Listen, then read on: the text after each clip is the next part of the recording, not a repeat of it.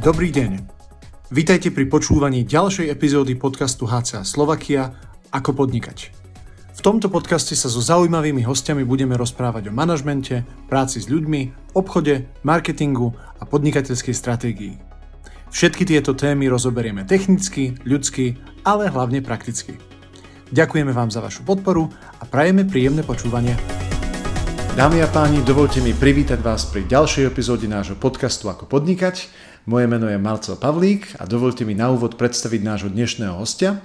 Jedním pán Matej Šepeda, podnikateľ z Humenného, zakladateľ, výkonný riaditeľ a majiteľ konzorcia MS, ktoré v sebe združuje tri firmy. MS Electrical, firmu, ktorá sa zaoberá profesionálnou projekciou a realizáciou elektroinštalačných činností, ďalej firmu MS Rental, ktorá sa zaoberá predajom a poskytovaním požičovania e, rôznej stavebnej a realizačnej techniky a takisto aj firmy MS Construction, ktorá zastrešuje celý proces výstavby od začiatku stavby až po jej úspešné odovzdanie. Matej, vítaj. Ďakujem pekne. Na úvod, ako každého nášho hostia, by sme sa ťa radi opýtali, akým spôsobom si svoje podnikanie začal a ako si sa k svojej práci dostal. Lebo predsa len stavebných firiem a firiem, ktoré sa dnes zaoberajú realizáciu, je mnohokrát ako huby podaždy, ale tvoje sú v mnohých ohľadoch jedinečné. Aká bola tvoja cesta k vlastnému podnikaniu a k vlastným firmám? Cesta bola dlhá, začala hneď po škole založením živnosti. Ja som vyučený elektrikár, preto tá elektroinštalačná firma. Začal som robiť v zahraničí. Dlhé roky dá sa povedať, že to bolo viac trápenie ako podnikanie. Až sa to konečne preklopilo do toho, že som vyskladal nejaký tým ľudí zo živnosti založil ezeročku a začali sme fungovať. A postupne prišli aj ďalšie firmy, ako si spomínal tá požičovňa a ako posledné bola tá stavebná činnosť. Mm-hmm. Koľko vás je vo firme alebo vo firmách momentálne dnes? Ak to porovnáš s tým, ako ste začínali v podstate solo, ty a niekoľkí ďalší? Na začiatku som bol samozrejme sám, potom nejaký jeden, dvaja pomocníci a tak to postupne rástlo. Teraz je nás vo firme cez 30, možno už aj 35. Aktuálne ľudí príjmame, takže ide nám to. Veľmi veľa ľudí hovorí, že práve podnikanie v stavebníctve, v realizáciách, v elektrike je jedno z najnáročnejších, pretože vy ako človek, vy ako firma si musíte zákazku nájsť, potom si ju sami musíte aj naprojektovať, sami aj realizovať, sami aj odovzdať, pričom ste na veľmi, veľmi prísnom termíne a veľmi, veľmi prísnom rozpočte. E, súhlasil by si s týmto tvrdením? Je to predsa zložitejšie podnikanie ako, dajme tomu, malý obchod alebo veľký obchod? Ja s iným podnikaním skúsenosť nemám, takže za mňa je to denodenný chlebík, čiže nevnímam to ako niečo extra náročné. Vychádzajú alebo ukazujú sa tam aj problémy, ale problémy sú na to, aby sme ich riešili, takže za mňa je to pohoda. Ďakujem pekne. Ako si spomínal, ty si vyštudovaný a vyučený elektrikár. Prečo si inklinoval v mladosti práve k tejto oblasti? Čo ťa presvedčilo, že práve káble, fázy, nuláky, rozvody a ističe je to, čo ťa najviac bude baviť? Bude to tým asi, že môj detko bol elektrikár a už od malého chlapca, v podstate s ním v dielniču sme rôzne veci opravovali a skrátka vždy do niečoho šprtali. Tak to typujem, že muselo byť aj pár kopancov, nie nutne od detka, ale od tých nabitých káblov. Bolo, bolo, je to lepšie ako Red Bull. tak to si viem živo predstaviť. No, ako si spomínal, tak e, vy ako firma už pôsobíte na slovenskom trhu nejaký ten rok. Bude to už aj 10 rokov, že? Keď dobre rátam. No, čo sa týka od môjho prvého začiatku, tak výrazne viacej, lebo je to od roku 2007, ale firmy sú od roku 2017, takže ešte tých 10 rokov firmy nemajú. Co by tam budeme aj takto. Keď sa na to takto retrospektívne pozrieš alebo zhodnotíš tieto obdobia a tieto roky, ktoré už pôsobíte, na ktoré z vašich realizácií, stavieb alebo projektov, ktoré ste vy buď napomáhali alebo priamo stavali, si najviac hrdý alebo najviac pyšný? A ja by som povedal, že to je o projekt od projektu, lebo robíme samozrejme aj veľa bežných vecí, ktoré sú, dá sa povedať, na denodennom poriadku, ale vždy príde nejaká stavba v období, ktorá je výzva a tu keď zvládneme, tak sme na ňu hrdí. Ako čas beží, prichádzajú väčšie stavby, väčšie výzvy. Aby som to konkretizoval, tak zatiaľ čo sa týka stavebníctva, my riešime len rodinné domy a menšie výstavby, ale máme za sebou dokončenie jedného polifunkčného objektu a to je niečo také, čo by som asi na tú priečku dal. Mm-hmm. Čím bol výnimočný alebo čím bol význačný oproti ostatným? Väčší objem prác a prísnejšie termíny. asi takto. ja si spomínam, že keď som sa s tebou poprvý raz stretol a bol si u nás na našich školeniach, tak musím povedať, že videl som, že máš to oko majstra a vedel si jedným pohľadom zhodnotiť, čo na našej budove by sa dalo vymeniť, vylepšiť, či už sa jedná o rozvody, alebo o mietku, alebo o statiku, alebo čokoľvek ďalšie, fasádu a základy a tak ďalej. Je dnes najmä v oblasti stavebníctva a realizácií veľmi veľa firiem, ktoré by mnohí konkurenti označili asi ako garážové.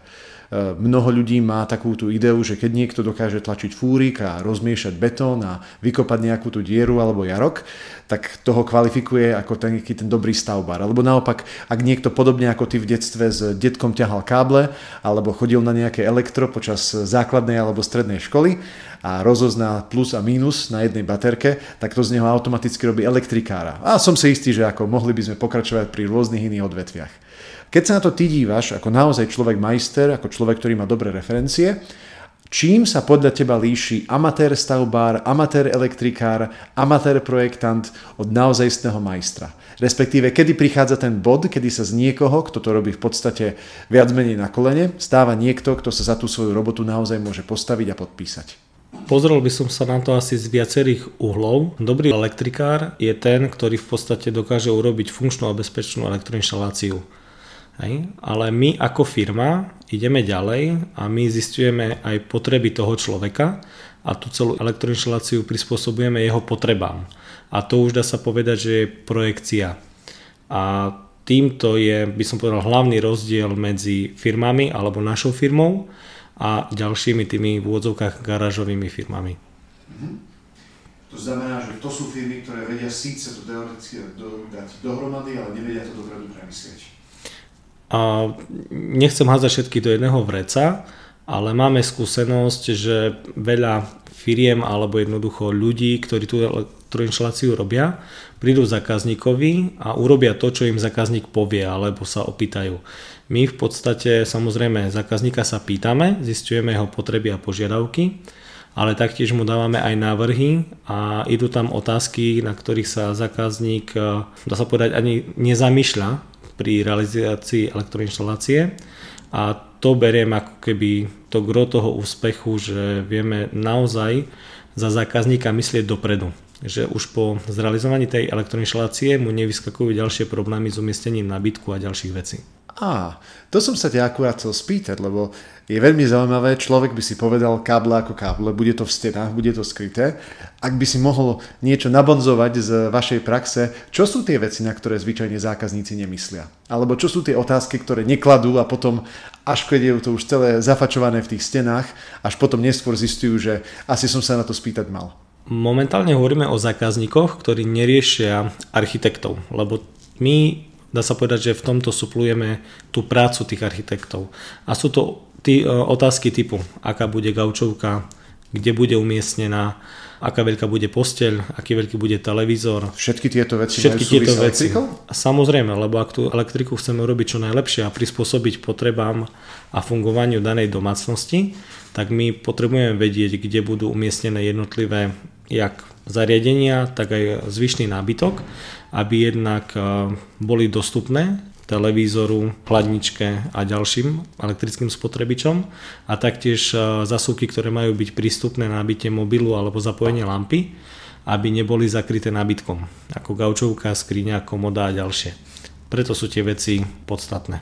Asi jedna z najnepríjemnejších vecí je zistiť, že všetky zásuvky v danej izbe mám tam, kde mi končí skriňa alebo začínajú dvere a je zase pravda, že každý z nás, ktorí sme sa niekedy v živote stiahovali a sme si to nestávali podľa seba, sme sa s podobnou situáciou stretli. Áno, vždy to má riešenie v, podobe preložovacieho káblu, ale tomu sa snažíme vyhnúť, ak robíme novú elektroinštaláciu a chceme ju urobiť, dá sa povedať, na mieru. Mm-hmm. Vy okrem toho, že robíte realizácie odpiky, robíte aj rekonštrukcie. Čo by si skôr odporúčil ľuďom, ktorí by si vás objednali? Postaviť celú budovu na novo a strhnúť to a zbúrať, alebo skôr sa pustiť do opravy a výmeny starých rozvodov, starých ventilácií, starých stúpačiek a takýchto nejakých. Čo vychádza lepšie? Je to veľmi individuálne. Ak má niekto naozaj starý domček a nie je v dobrom technickom stave, tak za mňa je, a nemá k tomu samozrejme nejaký extrémne citový vzťah, tak za mňa je ekonomickejšie a hlavne z toho pohľadu do budúcna, aká bude kvalita tej danej stavby, lepšie ten dom zhodiť, zbúrať a postaviť nový. Samozrejme, ak je to nejaká väčšia budova, tak tam ekonomika už nepúšťa mm-hmm. a tam sa riešia už opravy a prispôsobuje sa to. Jediný rozdiel medzi novým a rekonštrukciou je, že v rekonštrukcii sa musíme prispôsobiť danému priestoru. Mm-hmm. Takže ak tá zásuvka ústi v tom rohu, tak asi sa nedá len tak jednoducho prehodiť. Áno. OK. Jedna ďalších vecí, ktorá mňa osobne veľmi, veľmi zaujíma, je to, prečo by si človek, ktorý e, sa chystá pustiť či už do stavby alebo rekonštrukcie, mal vybrať práve realizačnú firmu a prečo by si to nemal v podstate rozkúskovať alebo robiť vo vlastnej režii. Čo je taká tá hlavná pridaná hodnota alebo taká tá hlavná No, pridaná hodnota je asi ten správny výraz, ktorú firma dokáže poskytnúť oproti takým tým bežným partiám, ktoré človek nájde na internete alebo aj v okolí. Mm, opäť sa budem opakovať, že nechcem hádzať všetkých do jedného vreca. Uh-huh. Sú aj šikovné menšie partie, ale myslím si, že tie skôr majú nás šľapnuté na to, že sa stanú firmou. Ale je to skôr o tom, že tí ľudia potrebujú hlavne prežiť, potrebujú zohnať prácu, urobiť ju čo najrychlejšie a ísť ďalej. Samozrejme aj my potrebujeme zarobiť, ale našim hlavným cieľom je spokojnosť toho zákazníka aj do budúcna. Takže my naozaj zistujeme jeho potreby a stávame mu to na mieru. Takže asi to by som povedal, že je hlavný rozdiel. Mm-hmm. Tak je naozaj pravdou, že keď to človek urobí dobre a poriadne, presne podľa tých snov toho zákazníka, tak No, typujem, že u vás celkom termín vracajúci sa zákazníci nie je úplne relevantný, lebo človek asi nerobí rekonštrukciu každý týždeň, ale minimálne sa to vráti v podobe odporúčaní a vášho dobrého mena. Je to presne tak. Sú zákazníci, ktorí tiež podnikajú a v podstate tým pádom sú aj vracajúci, lebo tých vecí riešia viacej a idú stále ďalej dopredu.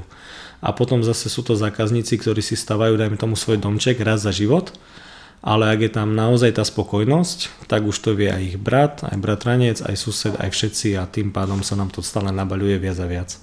Ešte, že je Slovensko také malé a každý každého pozná. Síce to vie byť aj dvojsečná zbraň v prípade, že nám niečo nevíde. Samozrejme, to je ešte rýchlejšie. Na to troška nadviaže taká moja ďalšia otázka, ktorú pre teba mám. Nechcem sa nikoho dotknúť, kto je, pracuje vo vašej profesii, ale hovorí sa, že keď sa jedná o inštalatérov, stavbárov, murárov, maliarov, aj elektrikárov, tak neexistuje taký majster, ktorý by nad sebou nemal ďalšieho majstra. Alebo poviem z mojej situácie alebo z môjho príkladu, my keď sme raz prerábali byt, tak e, väčšinou tí poslední, ktorí chodia, sú ľudia, ktorí robia zárubne a dvere. No a tí, ktorí robia dvere, sa dívajú na tú prácu tých predošlých, dajme tomu podlahárov a prvá otázka znie, kto vám to robil podlahu? To ja by som robil lepšie. A tí podlahári, ktorí tam boli predtým, sa dívajú na tých, ktorí, čo ja viem, inštalovali kuchyňu a hovorí to, kto vám tú kuchyňu urobil? To je celé naopak a všetko krivé. Eh, stretáva sa ty s podobným eh, uhlom pohľadu aj u ľudí, ktorí pracujú u vás alebo s vami? Že mnohokrát tí majstri sú presvedčení o svojej najväčšej dokonalosti, pričom nie vždy je to tak? Áno, tak ako hovoríš, majster od majstra. Samozrejme, že vedia mať tie pripomienky, ich nazvem nemiestné alebo blbé. My, ako dá sa povedať, projektoví manažeri alebo tí, čo chodíme po obliadkách, tak eh, si dávame pozor, na to, aby sme nekomentovali prácu druhých. Uh-huh. A ak už vidíme, že to hraničí s havarijným stavom a je možné to ešte opraviť, tak na to zákazníka upozorníme. Ale ak je to len nejaký kozmetický defekt, ktorý zákazníka netrápi, tak na to ani neupozorňujeme a nehodnotíme prácu ďalších kolegov a partnerov. Ak sa môžem spýtať, z akého dôvodu máte túto zásadu? Lebo takto, ako mi to hovoríš, tak si asi prvý človek, ktorý by to takto sformuloval mnoho z iných realizačných firiem. Je to tá prvá vec, ktorú urobia hneď ako prekročia prach. A neviem, ja sa držím hesla, že nerobím druhým to, čo nechcem, aby robili druhý nám. Zle samozrejme. A, a v podstate aj nám sa niekedy stane nejaká drobná chybička. My sa snažíme všetky pred rozdaním zachytiť a opraviť, mhm. ale môže tam prísť niekto aj v procese danej výstavby a vtedy je to tiež nepríjemné, keď niekto poukazuje na naše chyby. Takže hlavne z tohto dôvodu. Sú aj takí ľudia, ktorí, jak sa hovorí, že vidia smietku v oku tých druhých a vlastné brvná, ktoré tam majú nasekané jedno za druhým, to prehliadajú. Aj keď to majú v podstate priamo pred očami. S tým troška úzko súvisí taká ďalšia otázka, ktorú mám. E, jedna z najdôležitejších vecí pri firmách, ktoré pôsobia v segmente ako vy, je dodržiavanie termínov a to je v podstate možné dodržať iba vtedy, ak ľudia pracujú pomerne jednotne, viac menej podľa nejakých konkrétnych štandardov a je to dôležité preto, aby ak robí viacero partií na nejakej zákazke, aby nasledujúca partia vedela zákazku prevziať do tej predchádzajúcej a nemuseli by zisťovať na novo, že čo tam tí ľudia pred nami urobili a ako to vlastne celé bolo, lebo každý by si robil po svojom. Akým spôsobom vy tieto štandardy u vás zachovávate a čo robíte na to, aby sa nikdy od nich vaši ľudia neodchyľovali? Aby bola tá úroveň zachovaná tak vysoko, ako si to ty nastavil. My ako firma máme technologické postupy. Nemáme všetky spísané, ale minimálne vedúci pracovníci ich poznajú a vždy tých svojich podriadených usmerňujú. Stane sa niekedy nejaká odchýlka a vtedy to samozrejme trošku vrže, ale vždy sa to snažíme čo najskôr dostať do tých správnych koľají. A toto je vlastne aj to gro toho úspechu, že vždycky, dá sa povedať, každý proces, ktorý sa opakuje, tak robíme alebo sa snažíme robiť rovnako a jednotne a preto tak rýchlo ide. Uh-huh. A k tým termínom, my v podstate zakázky si terminujeme, ak to samozrejme termín zákazníka dovoluje, podľa seba vždy si nechávame rezervu a radšej skončíme pred termínom ako po termíne. No niekedy samozrejme zákazník príde, že potrebujem to mať dovtedy a je na nás, či to vezmeme alebo nevezmeme. Stáva sa nám len veľmi, veľmi vynimočne, že by sme ten termín prešvihli a väčšinou z dôvodu počasia alebo nejakého problému s dodaním niečoho. Vyššia moc. Vyššia moc. A je to akceptované. Tak, to pravdepodobne ani ovplyvniť sa nedá. No, keď nám furt celý týždeň prší, tak to aj zákazník musí pochopiť. Áno, my síce kúpime chlapom prší plašte, ale nie všetky práce sa dajú robiť. tak, na to je taký jeden vtip, že vidíte, že šéf stavebnej firmy je posadnutý efektivitou, ak si myslí, že 9 žien dokáže vynosiť dieťa za jeden mesiac. No a u vás tie procesy ako tuhnutie, tuhnutie betónu a, a no, to je taký jeden z najmarkantnejších procesov, o ktorom proste aj, aj ja ako laik viem, že si to vyžaduje istý čas, ktorý sa nejako jednoducho nedá obalamutiť, ak to teda chce človek urobiť dobre. Aj keď tak sa hovorí, že v tých dobrých stavbách bude betón tuhnúť ešte ďalších 200 rokov. Áno, tak to je. Betón neprestáva zrieť. Trošku ešte na to nadviežem takou paralelnou otázkou. Ja osobne, aspoň z toho, čo ja vnímam, keďže poznám veľmi veľa rôznych firiem, aj firiem, ktoré pôsobia vo vašej branži, si aj všímam vždy jednu veľmi zaujímavú vec a to je pre mňa osobne veľmi dôležité atmosféra na pracovisku, respektíve atmosféra u zákazníka, atmosféra v tej spolupráci. A musím ti aj prihľať polievočku, že za každým, keď som sa bavil s ľuďmi, ktorí u teba pracujú, alebo s ľuďmi, ktorými som stretol na u vás na staveniskách a na rôznych realizáciách, tak som si všimol, že sú to ľudia, ktorí, ak sa aj úplne e, neskakali od načenia, tak minimálne bolo vidieť, že ich tá práca baví, že ich tá práca teší, že sú tam jednoducho radi, že nechodia do roboty za trest, ale chodia do roboty no, za odmenu finančnú, to je pravda, ale že tam väčšinou trávia čas radi. Čo vy robíte na to, aby ste mali takýto dobrý kolektív? Lebo aj to je relatívne vzácna vec, najmä pri, ak sa neurazíš, takej ťažkej a špinavej práci, ako robíte vy, kde sú ľudia vonku, na teple, na chlade, na vetre, sú zafúľaní, babrú sa tam s rôznymi vecami ako hlina, betón, špina tam je. Čo vy robíte na to, že tí ľudia, ktorí u vás robia, sú takí spokojní? No asi by som povedal, že výberové konania. Ale čo je hlavné, že pri výberovom konaní vždycky padne otázka, čo ten daný človek chce a čo on by chcel robiť, alebo čo si vie predstaviť, že by mohlo robiť, alebo čo jeho snom robiť. A my ako firma, a samozrejme v rámci našich možností sa mu to snažíme dať alebo ponúknuť. Čiže ak chce niekto robiť tesára a montovať debnenie, odlievať betóny, tak nedávame ho robiť omietky.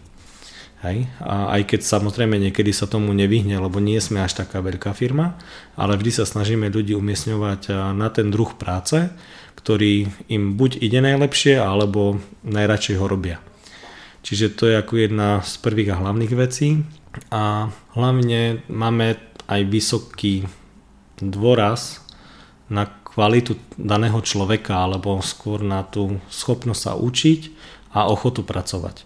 Uh-huh. A preto aj ten náš tým rastie z môjho pohľadu pomaly, pretože dosť veľa ľudí musí prejsť tým sitom, kým niekto akože ostane trvalejšie. Takže preto tí, tí, ktorí už ostali, tak eh, sú spokojní a ja som za to rád. A verím, že tak aj ostane. Ak ti do toho môžem skočiť, veľmi ma zaujalo to, že si spomínal ochota učiť sa a vôbec ochota pracovať. A spomínal si, že práve na výberovom konaní veľmi, veľmi záleží, ako si vy overujete alebo ako si testujete už na tom výberovom konaní, či daný človek je alebo nie je ochotný. Alebo teda ľudovo, či sa mu chce alebo nechce.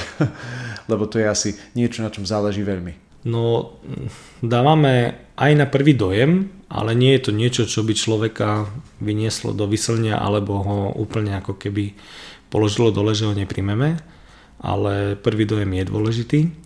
Samozrejme máme dané otázky a používame ich aj hlavne skrz HCA. Ja ich teraz nevymenujem, lebo má to na starosti kolegynka, ale používame vašu technológiu pri tých výberových konaniach a samozrejme tam zistujeme, aký je ten človek e, prejavom a týmto nepoznáme jeho zručnosti a schopnosti na stavbe a tie vlastne prichádzajú následne, keď nastúpi. Mm-hmm. A samozrejme snažíme sa toho človeka potom doškoľovať na tie naše procesy. Máte nejaký špeciálny spôsob, ako človeka zaučiť, či už do nejakých remeselných alebo odborných prác? Momentálne nič špeciálne nemáme, aj keď sa nad tým pravidelne zamýšľam a chcem nájsť človeka, ktorý by bol určený ako keby len na tento typ práce, že vždycky zobrať nového, prejsť s ním jednotlivé procesy zaškoliť a samozrejme potom sa venovať tým starým, ale dávame ho k tým schopnejším remeselníkom a tam, aby nachytal tie skúsenosti. Mhm. V podstate najlepší spôsob, ako niekoho iného učiť, asi ten jediný, je ísť mu vlastným príkladom, lebo tak dobré slovo nie vždy zaberie, zlé slovo môže toho človeka akurát odplašiť alebo zlomiť. Ako sa hovorí, ryba stále smrdí od tej hlavy, takže tak takí budú, akí sme aj my. Ja som si takisto aj všimol to, že vy ako firma organizujete rôzne team buildingy a aj rôzne iné firemné akcie. Nie len pre vašich zamestnancov, ale aj pre vašich zákazníkov. Prečo takéto niečo robíte a v akej forme alebo v akom formáte to prebieha? Čo sa týka tých team buildingov, tak robíme to pre zamestnancov, spájame to pre všetky tri firmy dokopy a snažíme sa to robiť aspoň dvakrát do roka. Jedno, dá sa povedať, na konci leta a jedno v zimnom termíne. To na konci leta je také pohybovejšie a aktivnejšie. Každý rok robíme niečo iné. Raz to boli motokári, raz uh, ideme niekde na ihrisko, hráme futbal alebo rôzne akcie. A v zime sú to skôr také veci vo vnútri. Buď sme mali, mali virtuálnu realitu, alebo sme boli v escape roomoch a teraz uvažujeme, dajme tomu laser game. Mm. V lete ma napadlo, že sme boli hrať ešte paintball, to malo asi najväčší úspech. Fíha. Takže tam, si ta, tam, tam sa vyriešili možno aj nejaké skryté spory.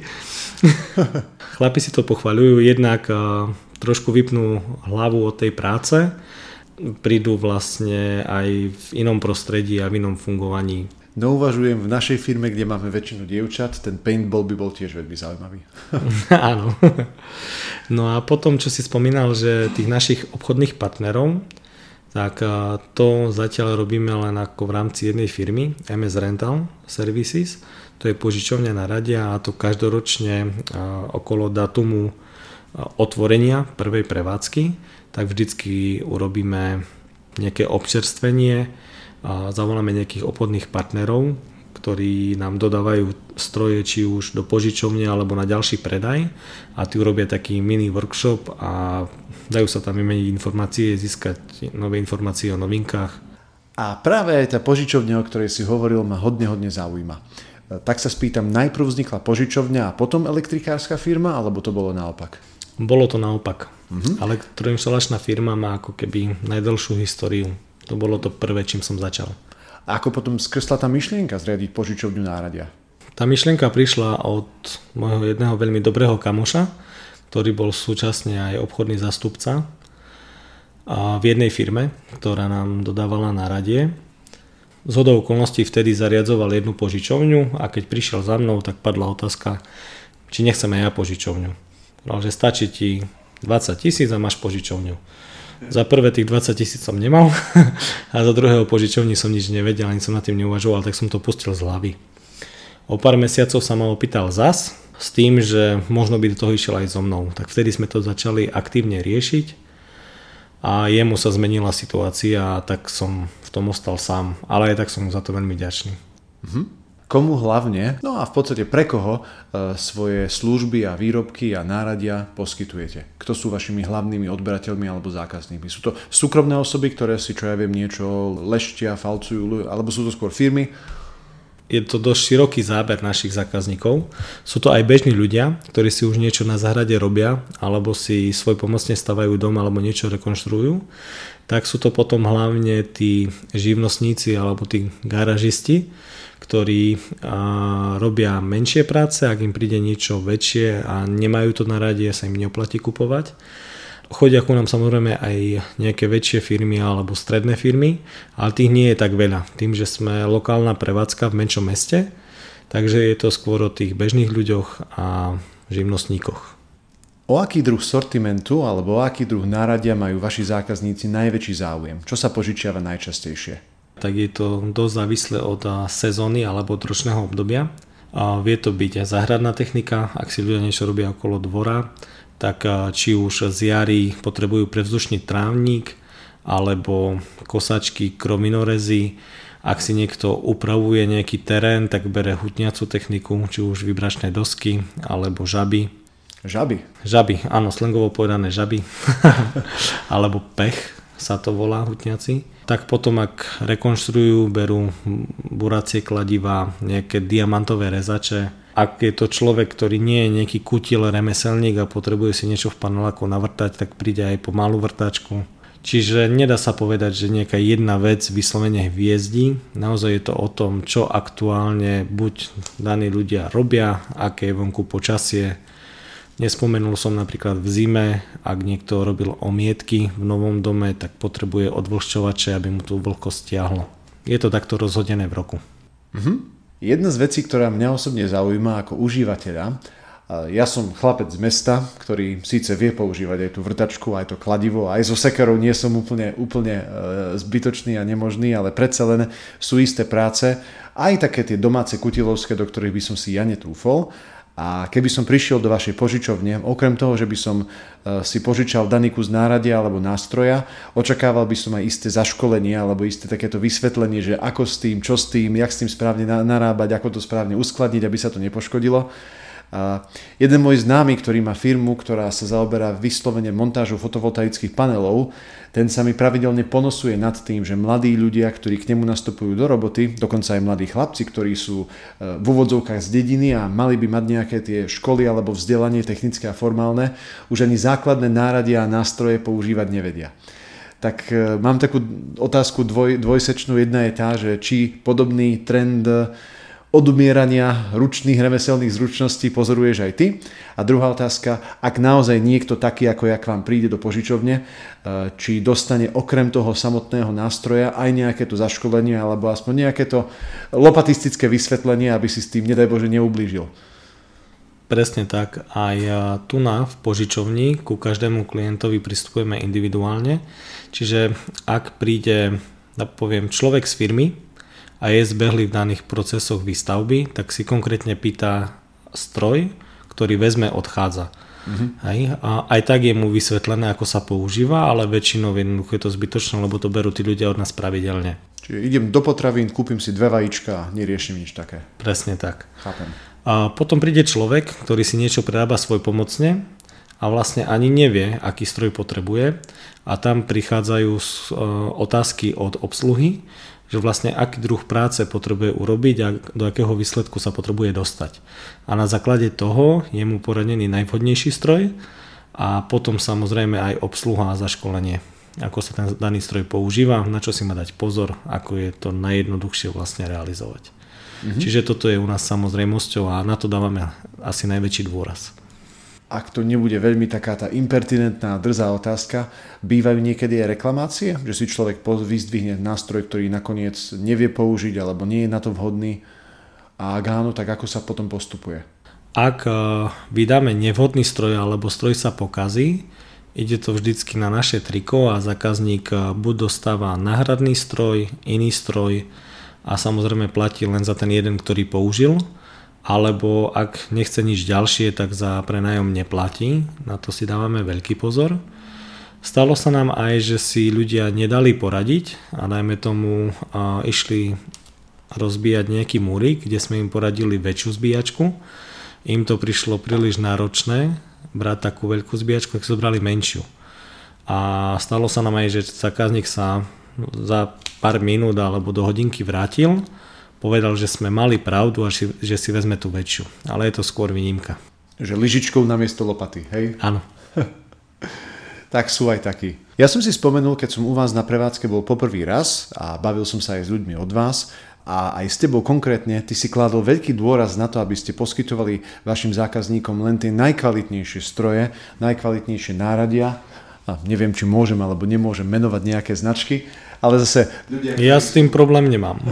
Ľudia, ktorí sú z branže, isto vedia, že ktoré sú v tej top-top, tie, tie, tie Mercedesy medzi, medzi frézami a, a, a žabami a, a krovinorezmi a kosačkami a vrtačkami. Eh, aj keď sú drahšie, niekedy citeľne drahšie oproti takým tým lacnejším alebo bežnejším eh, náhradám. Prečo máš túto filozofiu? Asi tým, že som na tej stavbe aj sám robil, prešlo mi cez ruky veľa strojov. Keď som našiel kvázi tie najkvalitnejšie značky a zvučné mená tých firiem, tak eh, som za tým videl aj tú pridanú hodnotu, nie len tú cenu. Mm-hmm som taký typ človeka, že ak jednoducho môže mať niečo najlepšie, čo mi tú prácu zjednoduší a je to trvácne, alebo konkrétne trvácný stroj, tak nepozerám až na, tak na tú cenu, aj, lebo tá pridaná hodnota to vyváži. A to je to, čo som chcel ponúknuť aj tým bežným ľuďom aby to nebolo o tom, že majú v požičovni veci, ktoré si v úvodzovkách za cenu toho nájomného skoro vedia kúpiť vedľa v železiarstve, mm-hmm. ale aby tam mali naozaj profi stroje, ktoré ich pri tej práci, dá sa povedať, nesklamú a aj podržia. Tak, ako sa hovorí, nie sme takí bohatí, aby sme si lacné veci kupovali. Je to taký markantný rozdiel. Pri niektorých áno. Na čo si treba najviac dávať pozor? Alebo na ktoré druhy prác alebo strojov? Keď sa bavíme o tej kvalite strojov, pre nás je podstatné, aby sa tí ľudia, ako si skôr spomínal, nevracali s tým, že ten daný stroj neurobil tú prácu, na ktorú to bral. Mm-hmm. To sa stane naozaj len veľmi, veľmi vynimočne a myslím si, že to tým, že máme naozaj to kvalitné a profi na rade. Rozumiem. V dnešných dobách aj skrz situáciu, ktorú máme v energetike, aj skrz rastúce ceny elektriny a stále vyššiu a vyššiu infláciu, a aj vyzerá to tak, že hodne obmedzené zdroje z východu, ktoré už v najbližších desaťročiach sa pravdepodobne nevrátia. Veľmi veľa sa hovorí o investíciách do zelenej energetiky, vlastných domácich batérií, tepelných čerpadiel a rôznych iných výmenníkov tepla, fotovoltaiky, solárnych panelov, inteligentných domov, rôznych druhov izolácie, kadejakých rôznych batérií, interných a externých my ako Slováci sme národ relatívne konzervatívny, skôr veríme tomu, čo používali naši otcovia a dedovia, ako nejakým tým novým výkrikom techniky, ktoré aj vzhľadom našim príjmom bývajú pre mnohých ľudí mnohokrát cenovo nedostupné. A otázka prvá z tejto oblasti pre teba je, ako vidíš tieto trendy ty? Sú to naozaj veci, ktoré budú v budúcnosti tým mainstreamom a uchytia sa aj u nás, lebo naozaj to je technológia, ktorá má budúcnosť, alebo je to skôr nejaký výkrik súčasnej doby, ktorý ako príde, tak tak aj odíde. Ja si myslím, že veľa vecí z toho, čo si menoval, pretrvá a veľa vecí už je aj overených, ako sú tepelné čerpadla a inteligentné inštalácie a tieto. Má to za mňa zmysel, ak sa to naozaj dobre navrhne a dobre nainštaluje. Mm-hmm. Pretože nie sú to lacné veci, ako si spomínal, a za mňa je dôležitá tá analýza na začiatku, či to má potom tú návratnosť. My nevieme, koľko budú stať ceny energií, teraz vyskočili, hlavne pre firmy, domácnosti si to celkom držia, čiže čím drahšia energia je, tým viac sa oplatia tie, dá sa povedať, tepelné čerpadlá, tie technologické novinky. Uh-huh. Uh, ako si spomínal, e, ako má človek, ktorý sa v takomto niečom vôbec nevyzná, iba vidí, že má, dajme tomu, nejakú cukráreň, kde veľa chladí, alebo má, čo ja viem, nejakú druh pekárne, kde naopak veľa zohrieva a musí vykurovať a v živote s ničím takýmto nepracoval, akurát namiesto faktúry 1000 eur elektrínu má faktúru 7000 eur a jednoducho to chce položiť, tak uvažuje nad takouto investíciou. Na čo by mal on ako zákazník, ktorý sa v tom vôbec nevyzná, dbať, alebo čo by sa mal pýtať, čo by si mal zistiť, keď si vyberá realizačnú firmu v tejto oblasti? Za mňa určite tie referencie, to je stále ako keby to gro, aby vedel, že tá firma, ktorú si vybral, to naozaj vie robiť. A má za sebou už nejaké úspešné realizácie. No a potom buď zvolí nejakého projektanta, ktorý je nezávislý, alebo na základe tých referencií zadvojruje firme a nechá si to od nej navrhnúť. Takže toto sú dve cesty, ktoré by som ja odporúčal. Uh-huh. Je nejaký spôsob, ako rozoznať dobrého projektanta a dobrú realizačnú firmu od zlej, okrem teda tých referencií? Neviem si predstaviť bez referencií ako... Uh-huh. Tak to dáva zmysel. Mnoho ľudí, ktorí majú viacero firiem, takisto ako máš ty, sa niekedy potýkajú s tým, že ich pozornosť je rozbitá. Ako sa hovorí, každá firma istú chvíľku ťahá pílku a pýta si v istom období pozornosti viac, v istom období pozornosti menej. Ty máš na starosti 30 ľudí, tri rôzne firmy, ktoré síce sú navzájom späté a jedna druhej pomáha, ako to ale dokážeš manažovať, že všetky tri firmy naraz fungujú, aj keď majú do istej miery iných zákazníkov, iné portfólio, iné činnosti, iné aktivity? No, na základe toho, že sa mi podarilo prijať schopných ľudí a každá firma má, dá sa povedať, toho svojho riaditeľa, ktorý naplňa alebo minimálne sa snaží naplňať moje predstavy a to, na čom sa spolu dohodneme.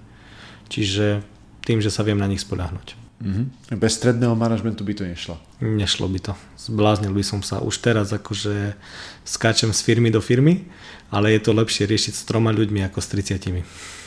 Mm-hmm. Máš nejaký trik alebo tip, ako si si takýchto ľudí vytipoval, vychoval, pripravil, vybral? Z jedného uhla pohľadu šťastie, z druhého, z druhého, z druhého uhla pohľadu je to o tom, že veľa ľudí aj prišlo, ktorí neobstali a nakoniec som sa vrátil k tým, dá sa povedať, ktorí boli od začiatku a prešli len z nižšej pozície na vyššiu. A nepodarilo sa mi zohnať človeka zvonku, ktorý by priamo išiel na riadiacu pozíciu. Aj keď jednoducho v predchádzajúcej firme mu to išlo, alebo vyzeralo to, že je schopný, ale nedokázal sa uchytiť tým, že neprešiel tými procesmi vo firme. Čiže neodporúčal by si zobrať človeka zvonku? Z mojich skúseností nie. Uh-huh. Máš nejakú teóriu, prečo to tak býva? Netuším, ale keď mi niekto na to odpovie, budem vďačný. Tak to rozumiem. Eh, okrem toho, že riadiš svoju firmu, máš aj krásnu manželku, dve krásne deti. Ako to robíš to, že balancuješ pracovný a súkromný život? Veľmi ťažko. a samozrejme sú obdobia, keď je zanedbávaná aj, aj rodina, čo ma samozrejme mrzí, ale potom väčšinou, keď príde letné obdobie alebo obdobie Vianoc, tak sa snažím venovať vždy naplno. Jak manželke, tak aj deťom. Máš dvoch sinátorov, vidíš ich v budúcnosti vo vašej firme? To závisí od nich, ako to uchopia do rúk. Zatiaľ sú ešte malí na to, aby niečo v rámci firiem riešili, ale určite budem chcieť, aby si prešli od najnižšej pozície až po tú najvyššiu. A ak budú schopní a budú mať chuť, tak samozrejme môžu prebrať a pokračovať. Ak nie, tak to predáme. tak na silu sa to nedá dávať za trest. Aby sme to nejakým spôsobom uzavreli, mám pre teba na záver také dve také filozoficko-prediktívne, odborné otázky. Otázka číslo jedna, nech začneme takým tým pesimistickejším. Dnes sa veľa hovorí o tom, že e, kvôli e, čoraz vyšším úrokovým sadzbám a čoraz drahším peniazom, ktoré už zjavne nebudú také dostupné, ako bývali kedysi, e, mnohí developeri, ale aj mnohí bežní ľudia Jednak tlmia nákupnú činnosť v nehnuteľnostiach, rovnako aj činnosť stavebnú alebo činnosť realizačnú. Ako to vnímaš ty? Cítiš tento trend rovnako a hlavne myslíš si, že to bude trend dlhodobý a naozaj nás čakajú náročnejšie časy, ako nás tie médiá strašia? Alebo je to iba niečo, čo podobne ako letná búrka príde, prehrmí a nakoniec vysvitne opäť slnko? v rýchlosti by som mohol povedať, že BBBB. ja som v tomto optimista, samozrejme nemám kryštáľovú guľu, počúvam z viacerých strán, že jednoducho väčšie projekty sa zastavujú, alebo že sa to brzdí, či už skrz energii, úrokových sadzieb alebo vlády. My máme tak vyskladaných zákazníkov alebo naše zameranie na tých zákazníkov je také, že my chvála Bohu momentálne nepociťujeme pokles, ale vždycky alebo aktuálne máme rast a dosť veľký pretlak práce, ktorú len tak tak stíhame riešiť. Čiže ja to aktuálne nepociťujem, ale samozrejme vždy tvoríme nejaké rezervy, ak by niečo do budúcna sa skomplikovalo. Je to pravdepodobne hlavne v hlave toho človeka. Súhlasím. No a na záver mám pre teba ešte jednu otázku, veľmi, veľmi záľudnú a zákernú. Ak by si mal zhrnúť nejakú svoju hlavnú zásadu, alebo hlavné moto, alebo hlavnú myšlienku, ktorej sa ty držíš, či už v pracovnom, alebo osobnom a súkromnom živote, ktorá by to bola? Prvé, čo ma napadlo, a to je z prvého semináru od produktivite, ktorý tvoj otec nám prednášal, Lacko Pavlik, tak nikdy, nikdy, nikdy neber prácu od podriedených. Takže asi to je to, čo ma prvé napadlo, aj keď samozrejme nedá sa to 100% aplikovať, ale minimálne sa to dá mať na pamäti. Prečo je táto zásada taká dôležitá? Podriadení sú na to, aby realizovali danú prácu a keď každý podriadený by prišiel a len čas svojej roboty hodil na mňa, tak není šanca to zvládnuť a celé sa to rozsype. A bere pozornosť moju od oveľa podstatnejších vecí. Tomu rozumiem. Hlavne preto. Čo by si rád odkázal, alebo poradil, alebo vôbec povedal našim poslucháčom a ľuďom na Slovensku? Tak asi len veľa úspechov do budúcna, nech sa nenechajú otraviť zlými správami a nech myslia pozitívne. Z môjho pohľadu je to deň od dňa lepšie a lepšie. Kiež by sme to takto mali všetci. Ďakujem ti ešte raz veľmi pekne za tvoj čas, nech sa ti veľmi dobre darí. Vážení poslucháči, ďakujem aj vám za vašu pozornosť, za to, že ste si vypočuli našu ďalšiu epizódu, no a tešíme sa na vás na budúce. Prajem vám všetko dobré a dovidenia. Ďakujem pekne, dovi. Ak chcete získať viac inšpiratívnych informácií z oblasti podnikania a riadenia firmy, prečítajte si blogové príspevky na www.skolamanagementu.sk alebo si zakúpte knihu z našej dielne Ako fungujú úspešné firmy.